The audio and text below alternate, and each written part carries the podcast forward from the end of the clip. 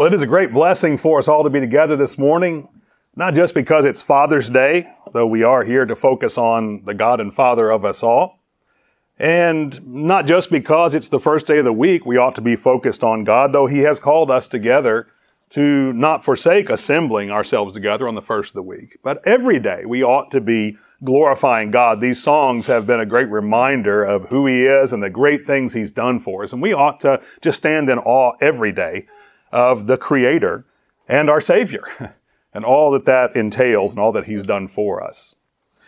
This last week, uh, I was away uh, sharing in a series of lessons on apologetics in Lexington, Kentucky, and this was one of those lessons we'll be looking at today.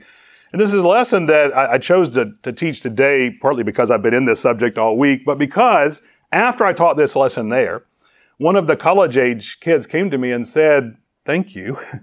those who have been raised in the church never get taught about these things. People just presume we know all of this. And this was amazing and helpful to me. And so I hope it'll be helpful to you. It's a subject that has meant a lot to me over the years. Uh, uh, many of you who know me uh, recognize that my background was in atheism. And I tried to prove that God doesn't exist by using this word to do it.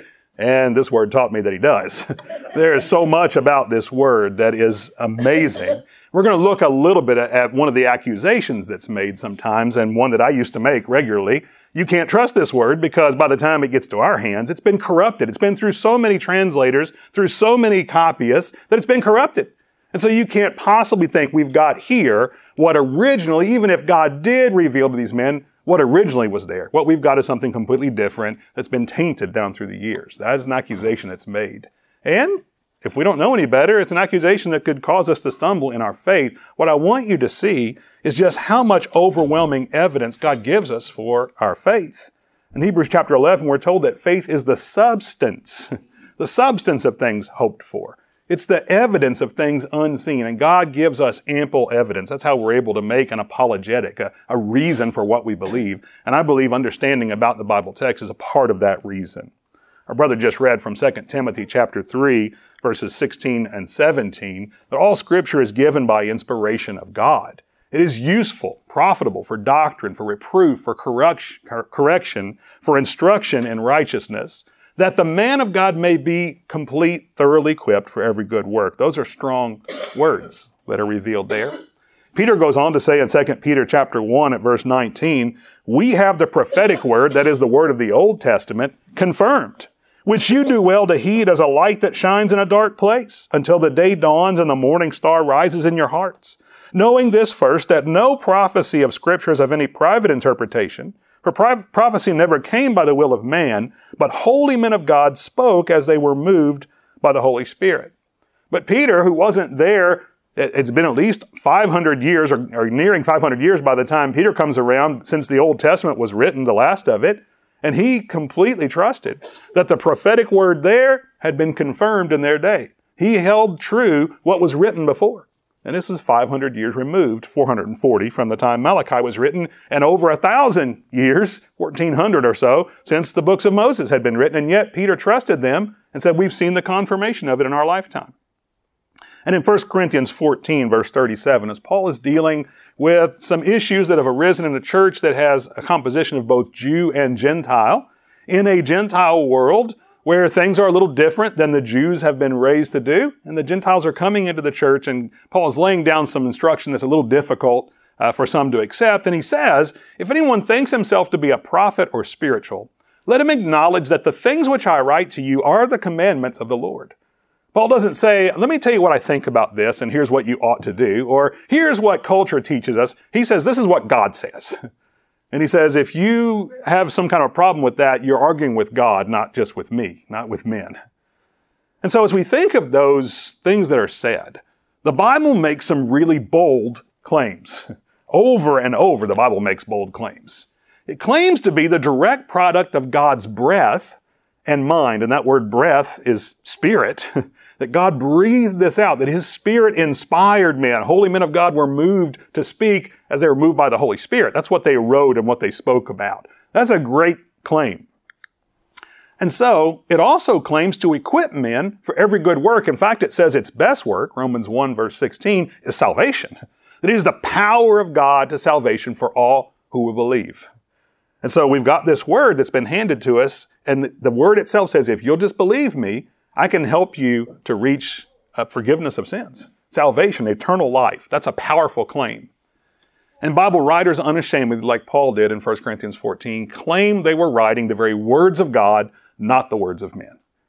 So those are really bold claims. So you can see how if someone comes along and says, but you can't trust them because the Bible's been corrupted. if the Bible's been corrupted, then there are some things that we have to sort of admit. One, it casts serious doubts on its claim to be from God. If it's from God, really, couldn't He have done a better job of preserving it? or if it is from God, Wow, what kind of God is that that hasn't got the capacity to preserve His Word down through the ages? Those accusations come. And then usually it's thrown out and the idea of God is thrown out. This is something men created at the time they needed it. Now we've got science. We don't need God anymore. Well, I want to show you today science. The science of restoring ancient texts. There's a science to it. We are not basing our faith on, on just blind hopes but on science, on, on real verifiable facts. I want you to consider God's challenge. I, I love this text from Isaiah 41 because God is really asking the false gods and the ones who believe in them to give an apologetic, to make a defense of why they believe what they believe. And I think this is uh, a valid line of, of, of argument. We ought to ask people to defend what they believe. They ask us to. We ought to ask them to defend. But in Isaiah 41, starting at verse 21, God says, Present your case.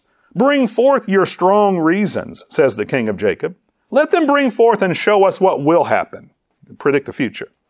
Let them show the former things, what they were. In the Bible, God speaks of the distant past, and He also speaks of the future. God can do that, and He's challenging these idols. Let us consider them and know the latter end of things, or declare to us things to come. Show the things that are to come hereafter, that we may know that you are gods. Do good or do evil, that we may be dismayed and, and see it together. Indeed, you are nothing, and your work is nothing. He who chooses you is an abomination. In the next couple of verses, God talks about something that's going to happen in the not too distant future, about 150 years down the line, something they can verify later. He says, I can tell the future. You can't. So if God can talk about the past and talk about the future and then write these things down, can he not live up then to defending what he's done? That's what he's challenging them with. I think God lives up to it. So if the Bible has been corrupted, at the very best, we should just take sort of what's useful in it. These are wise words of men. And we should just ignore the boasts and the claims that it makes that it's from God. We can, we can throw that out. Those men thought they were hearing from God. They were pretty wise and they gave us some pretty good wisdom to live by, just like Confucius or Buddha or some others. But they made some claims about God. We can just sort of throw that stuff out. At the best, if we're going to take it and be nice to the Bible. But what people want to do when they start to make these claims is they want to treat it in a worst case scenario. Here is a Bible that's trying to tell you you've got to change your life. It wants to judge what your choices are. And it wants to say that you've got to follow this strict morality of the ancients, and if you don't, then you're condemnable. And that is malicious. that is dangerous, and we ought to just throw this book completely out. That's where people want to end up when they start saying you can't trust the Bible. It's a shame. But the Bible does make some pretty strong claims that if you're going to have to deal with those claims, you're either going to have to throw the Bible out or accept it altogether. If the Bible has not been corrupted by the time it gets to our hands, we must seriously reconsider its claims to be from God. If this has been preserved over thousands and thousands of years in integrity, that says something about this process and about one who may have been securing this. The capacity of the God who has revealed this and made claims that he could handle all of these accusations, could handle the way this is, has been done. Again, consider his challenge to the idols in Isaiah 41. Can you tell me about the past? Can you tell me about the future? Well, okay, outside of the Bible, what can you tell me about the past? James Webb Telescope right now is trying to look back into the past because they think if they see far enough into the distant, uh, into the distance where they can see light that's from billions of years ago, they'll be looking at the past. It's a little bit absurd thinking. It takes a lot of physics to, to try to figure that out. But they're trying to see the past. The Bible, God says, here's what happened in the past. Let me tell you about it. Can you see the future? How many people are trying to predict the future? Trying to predict the stock market futures? well, get lucky with that. Sometimes you will. Most of the time you won't. Maybe you can pick an, pick an average and do okay. But the future of anything, you can't predict it. But God can lay it out. In fact, that's what Peter was saying. He's standing at the end of a future that God had predicted, and he said, This word's been confirmed. It's more solid than we ever thought. Because he can look at that word that had been preserved down through the ages. But the point of that is, as we look at all of this, either we take the whole Bible, even the parts we don't really particularly like. Well, when I came out of atheism, there was a lot I struggled with in the Bible. I thought, the God I believe in wouldn't do that. But then I realized, yeah, yeah, he would. I wouldn't do that. I need to see what the God I believe in actually says. And if I believe this is his word, which I came to believe, then that's what he's going to do. I need to change, not him. We got to take the whole thing, whether we like it or not, because the Bible itself makes such claims that it leaves no middle ground. Either it's the word of God or it's just some mixture of, of nice, wise sayings from the past.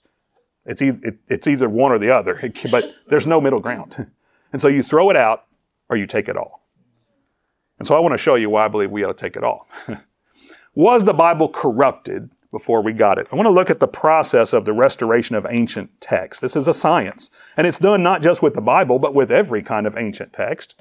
You start out with an original manuscript. That word manuscript literally means written by hand.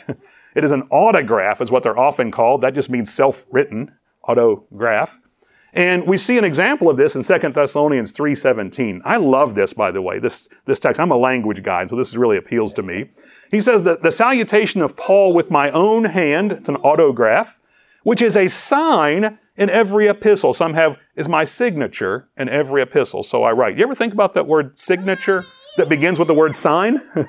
when you sign a check, we even say that. You put your signature on the check. What you're saying is, yes, this is my authority for that money to come out of the bank. When you sign a document, you're saying, yes, I've read this document. I give my authority for these things to happen, whatever the document is. It's a sign. And it's an indicator that, yes, I'm in agreement with this, whatever it is, contract, whatever it may be. Paul is saying, you know, I wrote this because I picked it up and wrote the last few verses with my own hand. Usually he was dictating and he would pick it up and write his signature. This is my sign, which means all these words I approve of. These are from God. Anyway, that's what Paul would do. And so we get this idea of the autograph or the manuscript, even from uh, this part of text. When you're looking at scholarly books on, on uh, the science of putting ancient texts together, you'll see this abbreviation MS or MSS. That's just manuscript or manuscripts. So uh, I'll show you some of those later, perhaps, in some of our slides. The original autographs were written on papyrus, on, on paper that had been pieced together from reeds, or on parchments, which were usually animal skins or some other organic uh, texture they could, they could uh, put together, some uh, organic uh, material they could get, get together. And so You've got these originals written on this material that's sort of fragile. What happens when it gets sunned on and rained on a bunch? It starts to break up. It starts to, to deteriorate to the point that all of the original manuscripts have been lost to the processes of time. We don't know of any that exist today. Extant is the word that's used in scholarly circles. There's no extant original Bible documents. There may be some, we don't have them in hand. There may be buried still. They're still digging a lot of stuff up around Jerusalem and in the Bible lands and even out in the Middle East, and they're finding stuff every year. New finds that are incredible, that really help with the scholarship of this Bible that we're reading. And so if you have a newer translation, the New American Standard just redid their translation in 2020. It's got the latest archaeology. You've got things that have changed because we understand the language a little better from finding other things that weren't even in the Bible, but were written in the same language as the Bible that gives us clear understanding of how those words were used and what they meant. But we have no known extant original autograph uh, uh, documents of the Bible. And so, this was where, as an atheist, this is where, as a, as a Bible critic, you come in and say, see, you don't have the original. So how in the world do you believe that the copy of the copy of the copy of the copy of the copy of the copy that you have says what the original said? You can't prove that it did because you don't have the original to compare it to. Aha! so good luck with your myth. good luck following these fables. That's where they go. But I want to show you that's not at all what we're dealing with. There is a science behind restoring ancient texts, and that's what we're going to be looking at today. You start with the autograph. Of course, you've got very few of those. There would have been 66 total autographs from the total number of Bible books because there's only one of the original, right? Now, the same guy who wrote it might have made another copy. They usually didn't make their own other copies, but they wrote an original. So you've got 66 original scrolls or parchments out there somewhere. And they may have all just completely disintegrated by now. We'll see some really old ones in a minute that aren't even as old as the autographs, and they're pretty well disintegrated. So we imagine these organic materials over time have just disintegrated. But you start with the autograph, and then because from the beginning, these men believed they were being moved by the Spirit of God to write these things, they saw these as very important and needed to be preserved. Well, the best way to preserve text in antiquity, you can't make a photocopy like we did this morning with our class material. Now we've got 35 versions of the same thing, 35 exact copies of the same thing. You couldn't do that. So you had what are called scribes, men who became professionals and who were very uh, uh, meticulous about the work that they did, who would copy word for word, position for position, these texts of the original manuscript or the original autograph, they would then make a, another manuscript that was a copy. It was still written by hand. They didn't have the printing press until the 1500s. so they're doing this by hand, all these copies, but they would make hundreds of them because they thought these were very important and they believed they were from God. So right away, the original's here, but you've got a hundred copies of it that look just like it, except written in the hand of the, of the scribe now, not the hand of the man who originally wrote it, one of the apostles or one of the prophets. What do you do with that?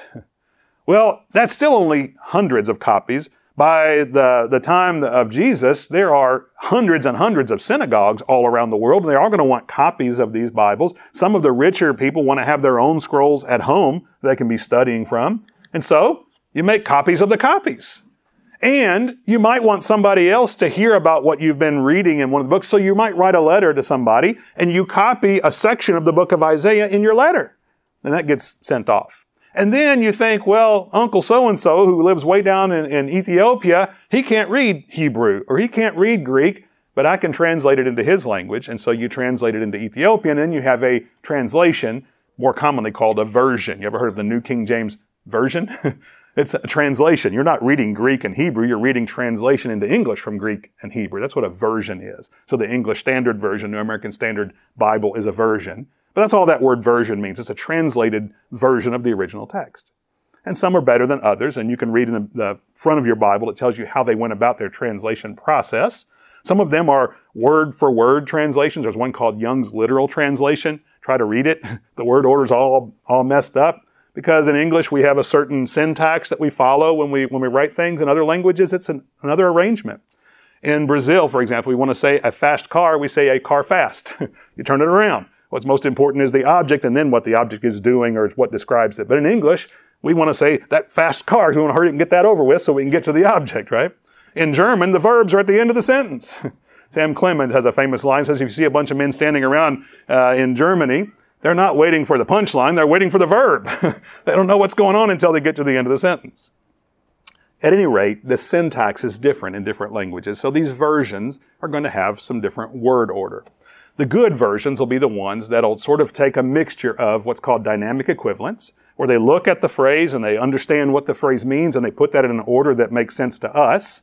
And so they make sort of a translation and uh, a bit of interpretation at the same time. Now, I'm not saying they're interpreting it based on their feelings. I'm saying these are linguists who are interpreting language so that when it's translated, it makes sense of the way it originally was as uh, when I lived in Brazil, I had to translate, but there are some things that you just can't translate straight. You have to interpret. Someone says raining cats and dogs. I can't say that in Portuguese and someone understand what I'm talking about. I have to explain that there's a lot of water coming down out of the sky.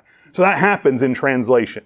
But there are much better translations than others where they're just honest about how they're doing it and you know they're not inserting their own beliefs and they, they have checks and balances. You can read about that process usually the first couple of pages of your Bible. We'll talk about how they went about their process. And we can talk later about that if you're interested in the science behind that as well. That's not part of our lesson today. That was a bonus.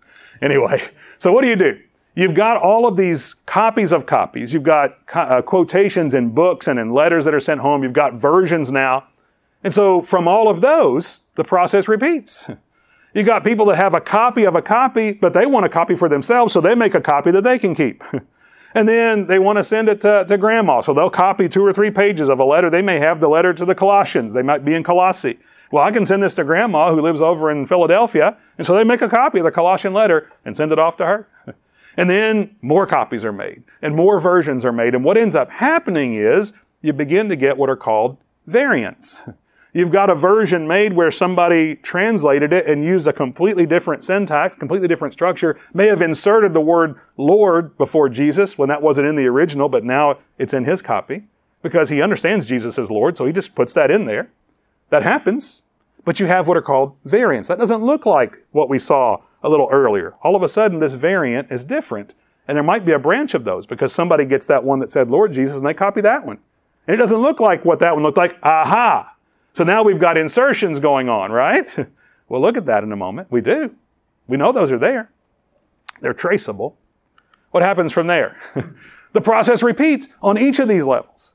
And so what started out as an original autograph that became a hundred copies, became a thousand copies, became a thousand citations, became a bunch of different versions, and now you've got that process repeated over and over and over again because people thought these texts were super important and they wanted to make sure they had access to them and others had access to them.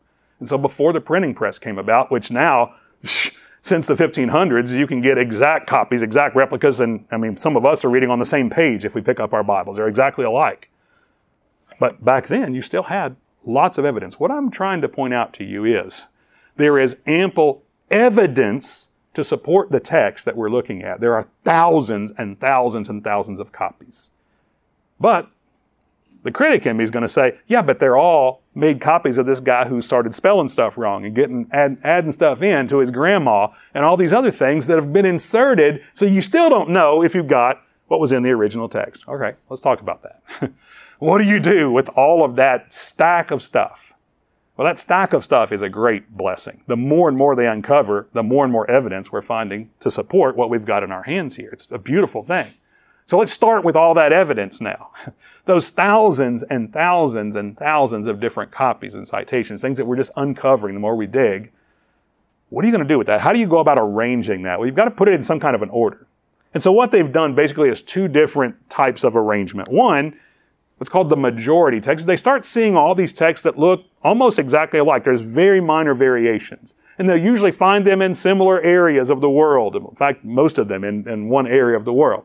You've got all of these copies that look similar, and so they start to put all similar things grouped together, and they begin to get these sort of minor groups of this greater text. And you can start comparing those, and you can see, wait, they're saying the same thing here. You know, this word order is different, but it says the same thing. And I can even tell what verses these are. I can read, these are all the same book. And so you begin to just sort of observe. Science is observation, right? You observe how these things are put together and you class them together with other things that are just like them. There's another way to do this though, because what they discover is that this majority text is usually a lot of the newer copies, and I'm still talking about a thousand years ago, but you know, uh, but they're newer copies. You might decide these newer copies though they're going to have the errors in them, right? This is copied after somebody started making mistakes. I've found some texts that are really ancient. Those are going to be before the mistakes were put in, likely. And sometimes you can trace and see that they're not in this one, so the mistake happened after that. So let's go with this one. We'll make our Bible based on this. But there's problems with both approaches. And some of them we've already sort of mentioned here. There's problems with the majority text approach. You've got specimens that are too recent. Oh, yeah, if somebody had made a copy of a Bible about 10 years ago, that had only seen a handwritten version and hadn't seen anything off a printing press, there might be a lot of errors in that copy. I might expect that, especially they're not a professional. It's not what they do for their living. They're just somebody who wanted to make a copy of the Bible. I've tried that myself. I've found lots of errors in mine where I repeated words or other things. Another problem is that it perpetuates these variations. The, the further out you get from the original, anything that's been added since the original and somebody copies that, they're going to copy that too. Now I want to show you something that happens, and this is, this is dishonest. When people want to say that well, there are thousands and thousands of errors in the Bible, what they mean is there was an error made 800 years ago and it got copied thousands and thousands of times. It's one error.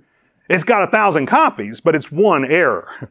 And so they try to make the weight seem like it's really stronger in their favor than it is. Not everybody does that, but there are some dishonest people out there making charges, and I was one of them. who would say, you can't trust it. It's, it's thousands and thousands of errors because I heard that somewhere. And when I started digging in, I realized, wait a second.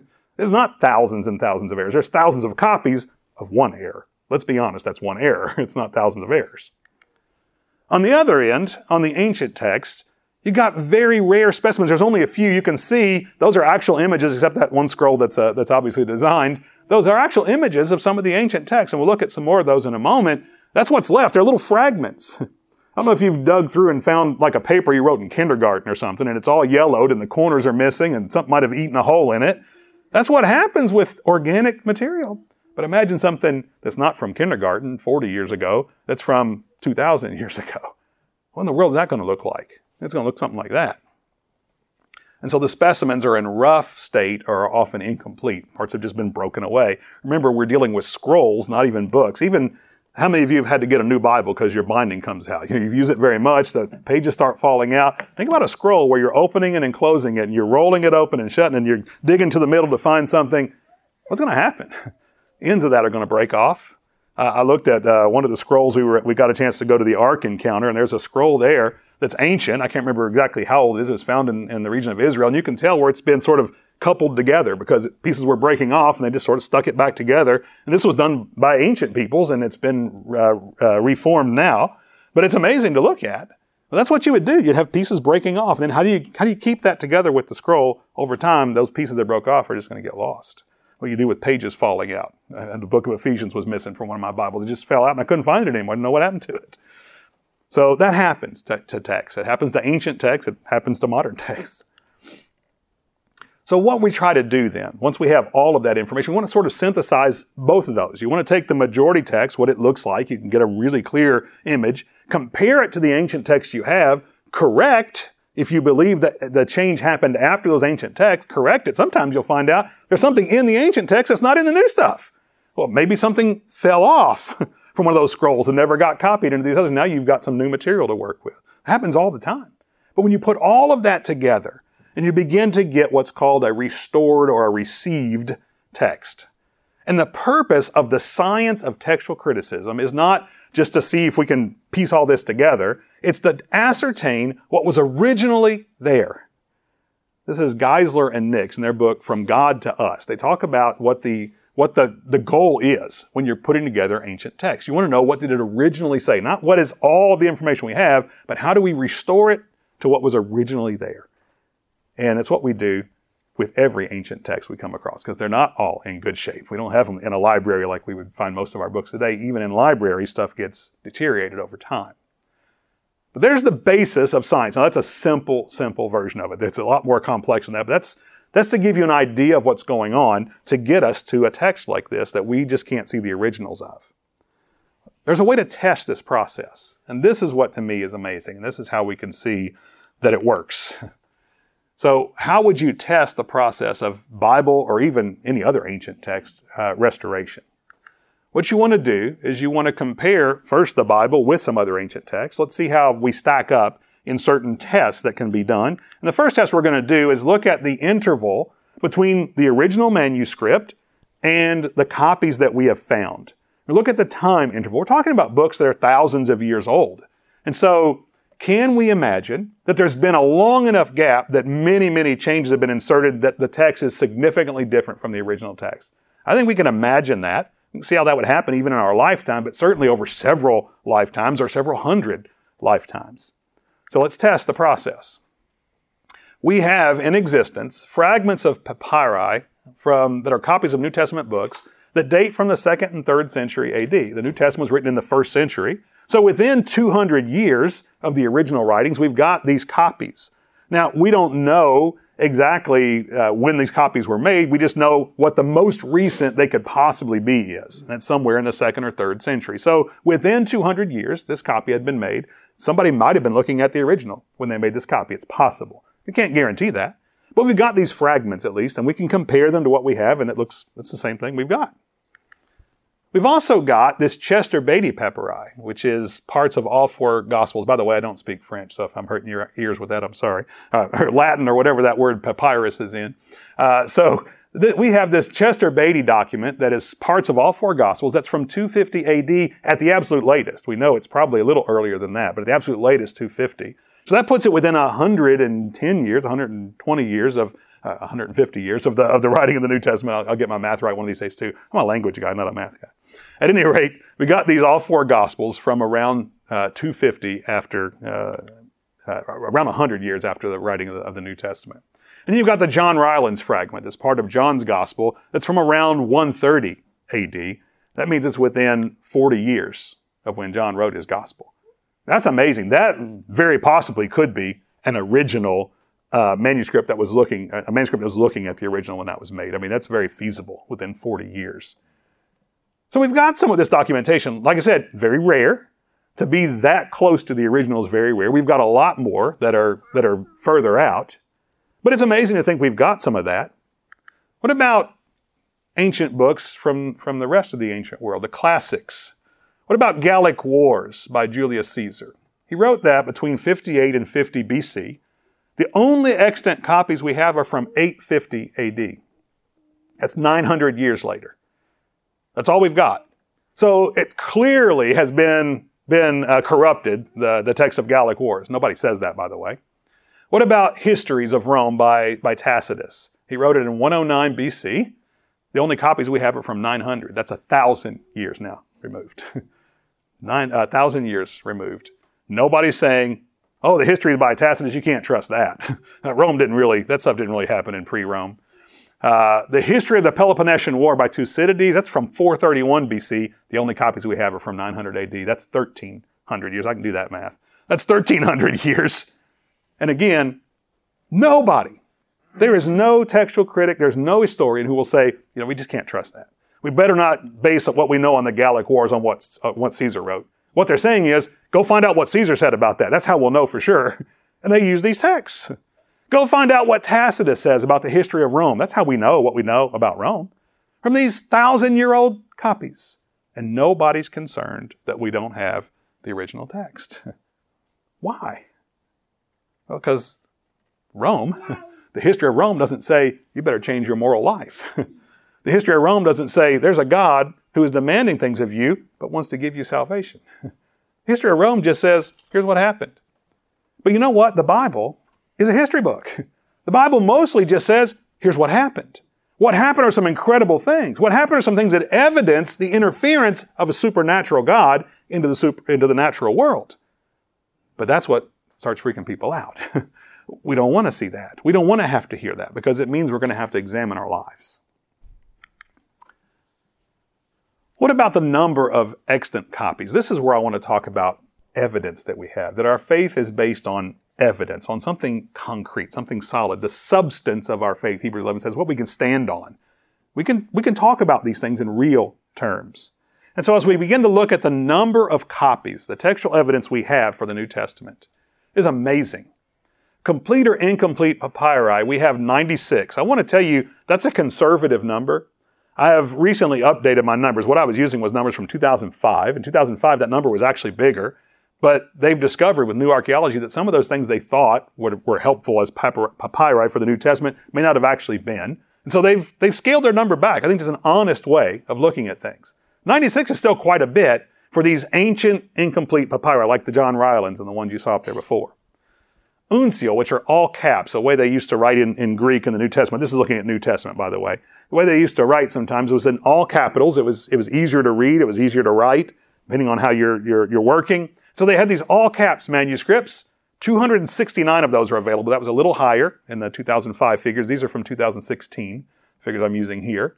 So there's been more archaeology since then.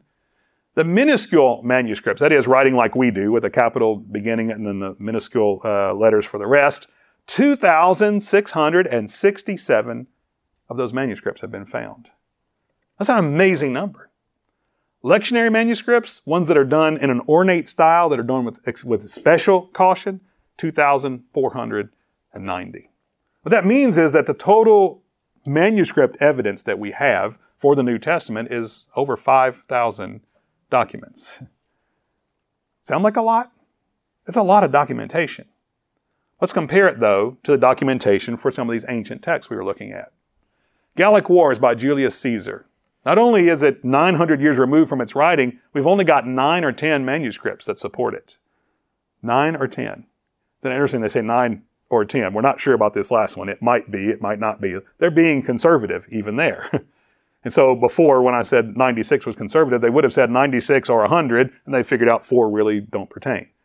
So, what about the histories of Rome by Tacitus? We know he wrote 14 books because they've been mentioned in other letters and things. Like I said, this is going on in the ancient world all the time. Somebody's quoting from Tacitus. And so we know these other books exist, but we only have four and a half of them. Out of 14, we've only found four and a half. and yet, the histories of Rome is a pretty solid story. Of his 16 yearbooks, his annals of Rome, only 12 have been found. We know there's a four more out there that have been referenced, maybe even in the books that we have, but we've only got 12 of the 16. And yet nobody doubts whether or not we've got what we need to understand what Tacitus was talking about. And that history of the Peloponnesian War, that was from now uh, 1300 years separated from the original, we've only been able to find eight manuscripts of that. So you put all of those together, you've got 8 and 12 is 20, 14 is 34, 9 or 10 more, 45 pieces of evidence for three classical history studies, as compared to 5,500 for just the New Testament. We're not even talking about the Old Testament. That there's it's beyond argument for the Old Testament. It's beyond argument for the New Testament as well when you look at the difference in the evidence. It's amazing what they found. So let's talk about this question of there being errors. Some of these manuscripts they have have errors. They have variant, variants in them. They clearly do exist. I mean, it's no exaggeration when someone says, look, grandma changed this when she translated it for her grandkids. Yeah, she put something in there. We know it's there. But they're not nearly as grievous as critics would like us to believe because you always want to paint the worst case scenario of the enemy that you're, you're going up against, right? But let's be honest about it. They're not nearly as grievous as they would like us to believe. There are four major types of variants. We're going to look at those four and talk about how significant they are.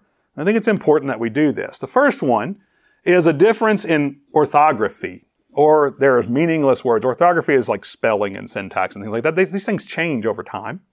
Uh, they're by far the most common errors in the variants. Notice we're talking about in the variants. There's a lot of copies that are just alike. They, the scribes did their job perfectly. They were very meticulous about it. But we got these variants that might be from some of the translations or mom and dad made a copy. So you've got these variations and in the variations, we see these, these differences.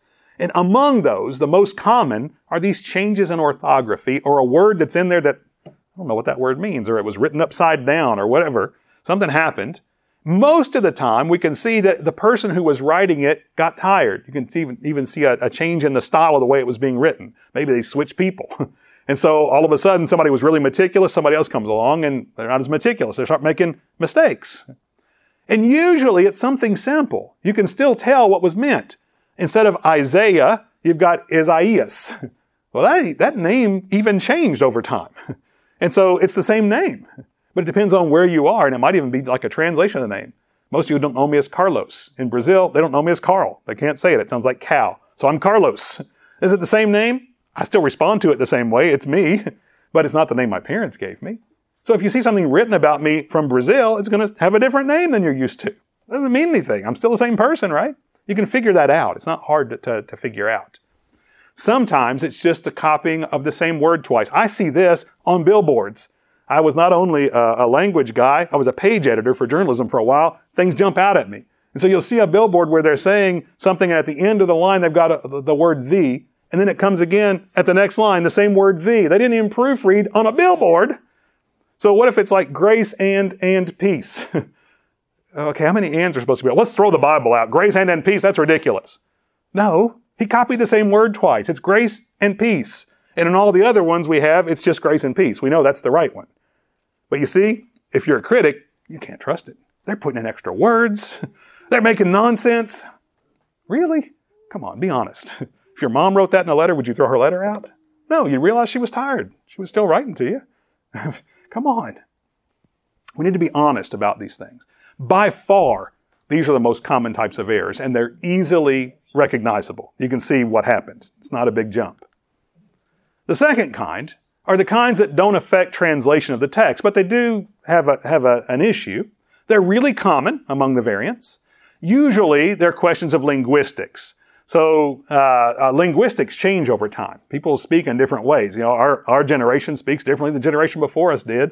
I tried to use a word the kids are using these days, and my daughter said they don't use that anymore. So I tried to be cool. I was not relevant anymore. But that happens. Language is dynamic, and that's a blessing, actually. It is because we learn to communicate with each other through the dynamism of language.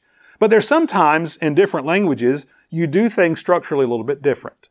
Uh, sometimes you'll use the definite article when you're speaking of a person that you don't know, when you're just defining somebody.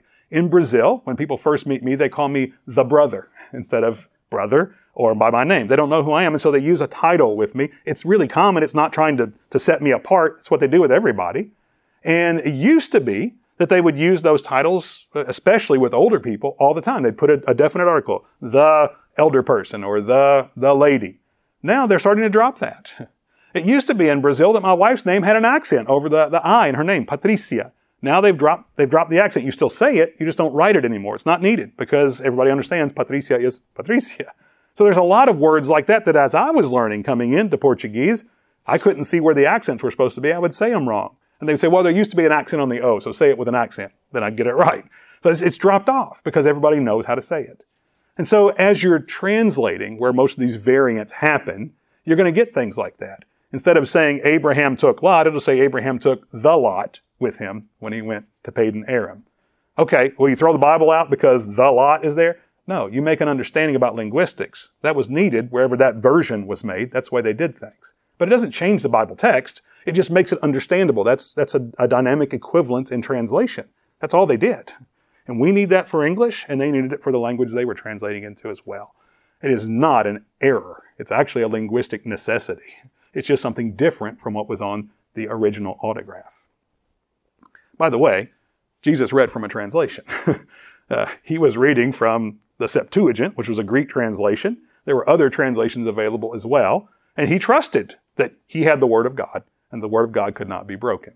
So we can trust translations even when they make these conventions of translation. There are some differences that are significant, but are not viable. These are a very small portion of the errors that we find. You've got one in our modern text today. What I love about what, what modern translators and version makers do, when there's a variant, you'll have a little footnote. Sometimes you'll have something that's in, um, I can't think what they're called now, but brackets. You'll have something in brackets and it'll say, some manuscripts don't have this. Most of yours will have it in italics and say, some manuscripts say this instead. If you go to Jude verse 25, some of your versions say, to God our Savior. Some say, to the only God our Savior. Throw that Bible out. Can you believe they would say that? Is that a big change? It's significant, but does it really change anything about the doctrine? The only God, our Savior, is God, is Jehovah. That's been said since Deuteronomy chapter 6. It doesn't change the doctrine of who God is. It's just something somebody somehow added in one of the textual variants and it stuck because it got copied over and over. And our translators, because they're honest, say some versions don't have the only God. You make a decision on which one of those you think it was originally. We left them both for you to, to consider. I like when they do that. When you're reading from different versions, it helps you. I usually study when I'm going to study and put together something from four different versions. One of them is in Portuguese. It's an efficient language and I, I like studying in it. But I use three other uh, English translations and it helps to get a, se- a sense for what really was there. It's a way to honestly attack the text. Attack in a good way. uh, so, uh, there are some differences that are significant and viable. These are extremely rare. There are two really good examples, and I think your Bibles both point them out. These are less than 1% of the text. The ending of Mark chapter 16, verses 9 through 20, most of your versions will have some kind of an asterisk or maybe even uh, uh, brackets around it. It'll say, doesn't appear in several manuscripts. And so it's possible that it, it's an insertion by a scribe. It's also possible that it's not in the later manuscripts because it fell off of the end of the scroll. It's at the end of Mark, the very last verses. Those are both excellent possibilities. I don't know. I haven't studied that as deeply. I have a position on it, but I'm not going to share it. It doesn't matter. But there's, there's a reasonable uh, context for why that might not be there or why it might be there. And in the end, you can leave them out if you don't trust them. I like them in there, but you can leave them out. Doesn't change anything doctrinally. It's a pretty big section of scripture, but if you leave it out, you still get the same truths that are taught there in other places in Scripture. So if someone is challenging me on that when I'm studying Mark, I'll say, okay, let's leave it out. Okay, you still need to be baptized? you still need to understand these things that are in that text that you're trying to, to get away from? Yeah, because look, here's another text that says the same thing. It's all there. The most doubtful is in John chapter 7, starting in verse 53 and going through verse 11 of chapter 8. It's a favorite story of many people. It's the woman who was found in adultery. And they bring her before Jesus and say, We caught this woman in the very act. There's a lot of things that are suspect about that story. Where's the man? They're both supposed to be stoned to death. They want to stone her, and Jesus says, All right, whichever one has no guilt, cast the first stone. stone. Whichever one has no sin, cast the first stone. That's a great story, and it may be true, it may have really happened. It is not inspired. it does not belong in the text of John. I'm almost absolutely certain of that. A good friend of mine did his final project on his Greek class translating the book of John. It's really simple Greek. It's Koine Greek. It's really simple. Greek students could translate it. Nobody in the class could translate that section. it's a different Greek from the whole rest of the, of the, the book of John. And so that was a convincing argument for him and pretty convincing for me as well. Likely an insertion from a scribe later on. But all of your Bibles will say this doesn't appear in some text. It's nothing to lose your faith over, and it's not something worth throwing the Bible out. Whether we keep it or leave it, it doesn't end up changing anything about the doctrine the Bible teaches. And it's obvious, it's really clear. That one and the one in Mark, there's a couple others. Those are the biggest variants. Now, I've gone through all four types of variants for you, and I want you to notice what a chunk Mark and John are in terms of the amount of space they would take up in these variants. Because I want you to think about that when we look at this quote.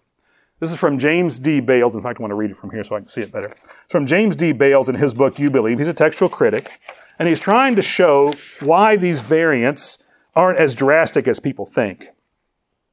Substantial variations, those are the ones that actually change things, could not compose more than one thousandth of the entire text. To have an idea of what this means, we can be very clear. A Greek New Testament here at my side has 560 pages, which are smaller than the size of my hand. So he's got a little reference book, a Greek New Testament this big. there are a couple of lines of variant readings on most of the pages. So on every page at the bottom, it'll say some manuscripts have Isaiah instead of Isaiah. some manuscripts have the only God instead of God. So it'll have those at the couple at the bottom of each of these pages, 560 pages total for the New Testament. And he says, um, there are a couple lines of variant readings on most of the pages. One thousandth of these couple of lines on each page would be more or less half of one page of these 560. 15 or 16 little lines. How many of those little lines do you think were taken up by the text from Mark and the text from John? so whatever's left over composes the rest of that thousandth of the text that is a significant variation. In other words, it's not very much. It's not something that you should throw the entire Bible out for because they're insignificant, significant variations and they're all easily identifiable. When you see them, you're like, wait a second, that doesn't fit. That's not what all the others are saying. And so you can see right away, this is an insertion or a deletion sometimes, but it's significant but it really doesn't affect anything because we've got the rest. We can see what it's really supposed to be. Here's some more that's, that's said about this. This is from F.F. F. Bruce, another biblical scholar. He's writing in a book called The New Testament Documents Are They Reliable? The evidence in favor of the writings of our New Testament is greatly more than the evidence in favor of many of the writings of classical authors, the authenticity of which no one dreams of questioning. If the New Testament were a collection of secular writings, its authenticity would be seen in general as beyond all doubt. Now look what he says here. It is a curious fact that historians have often been more ready to trust in the records of the New Testament than many theologians have. historians look at the New Testament documents and say, what a gold mine. look at all the textual evidence we have. We know that these stories in here are going to be true history. In fact, there are many towns that people used to attack the Bible saying they don't exist. Those, those towns never exist. That's myth that they found later. Why? Because they went looking where the Bible said they should be, and there they were. Historians and archaeologists love the, the, the veracity of the Bible.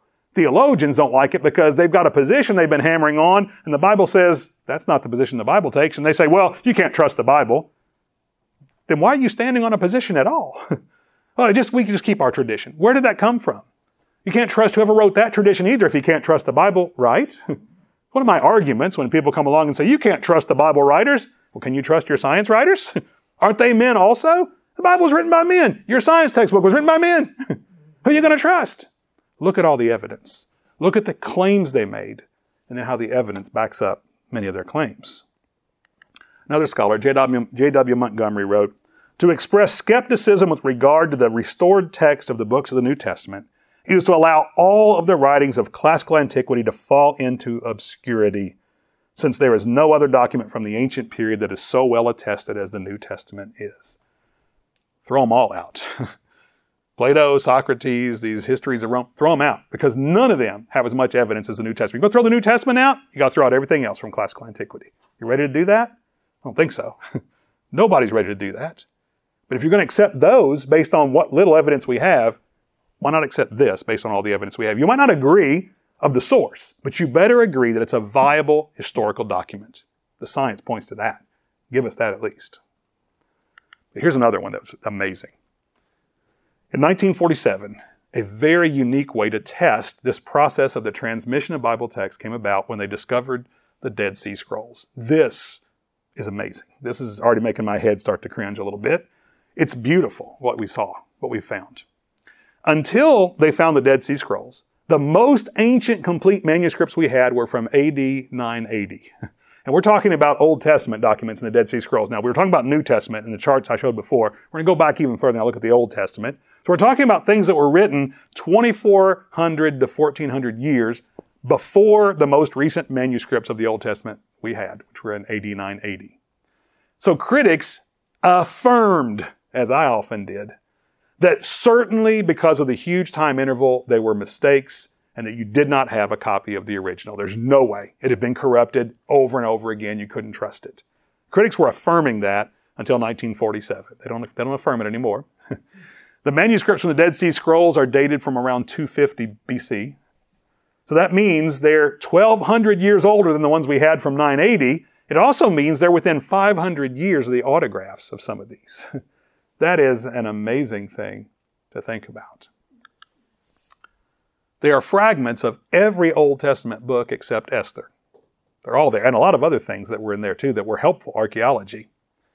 They have incredibly intact scrolls of books like Daniel and Isaiah. We're going to see a picture of the Isaiah scroll in a moment. It is incredible. I've seen photos of it that friends of mine have been able to see when they've been visiting places where the Isaiah scroll is. Uh, and so it's just incredible to think about. There's the Isaiah scroll. You've got uh, Donald Parry, one of the biblical scholars, looking at that. It's very limited access now. I don't think it's even able to do that anymore. Uh, but the importance of the Dead Sea Scrolls was punctuated by the find of the Isaiah scroll. Because the text on this scroll, 1200 years earlier than the text we had evidence for, was word for word 95% equal. word for word. How much had been corrupted? Not even 5%. And the 5% variation was orthography, was linguistic change.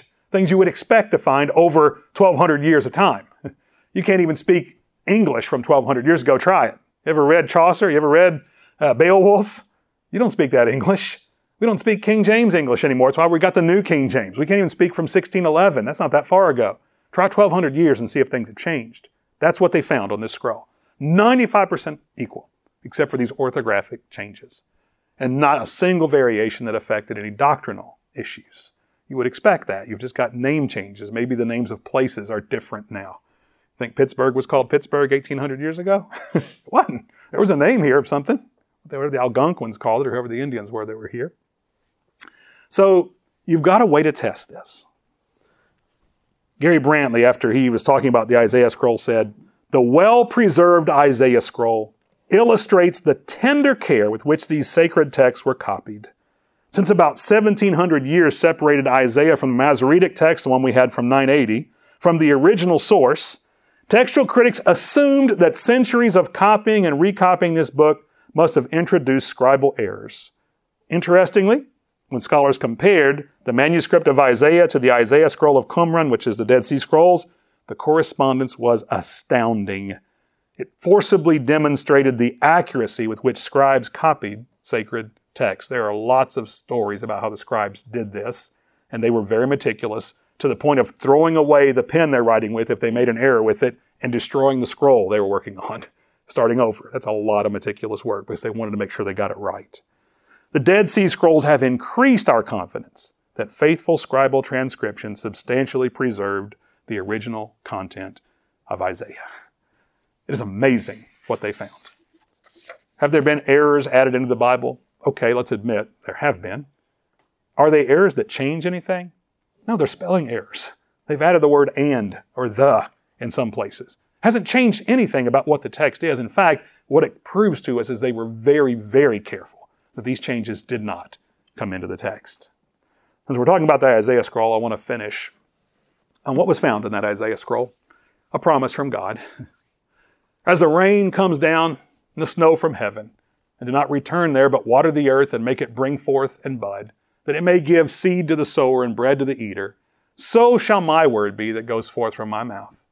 It shall not return to me void, but it shall accomplish what I please, and shall and it shall prosper in the thing for which I sent it. That's Isaiah 55, 10 and 11. If God can make a claim like that, can He not preserve the word so that it got right here into your hands today?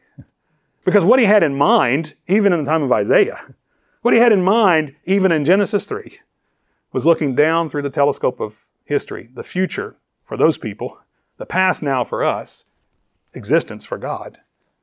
And He could see you, and He could see you would need salvation from your sins.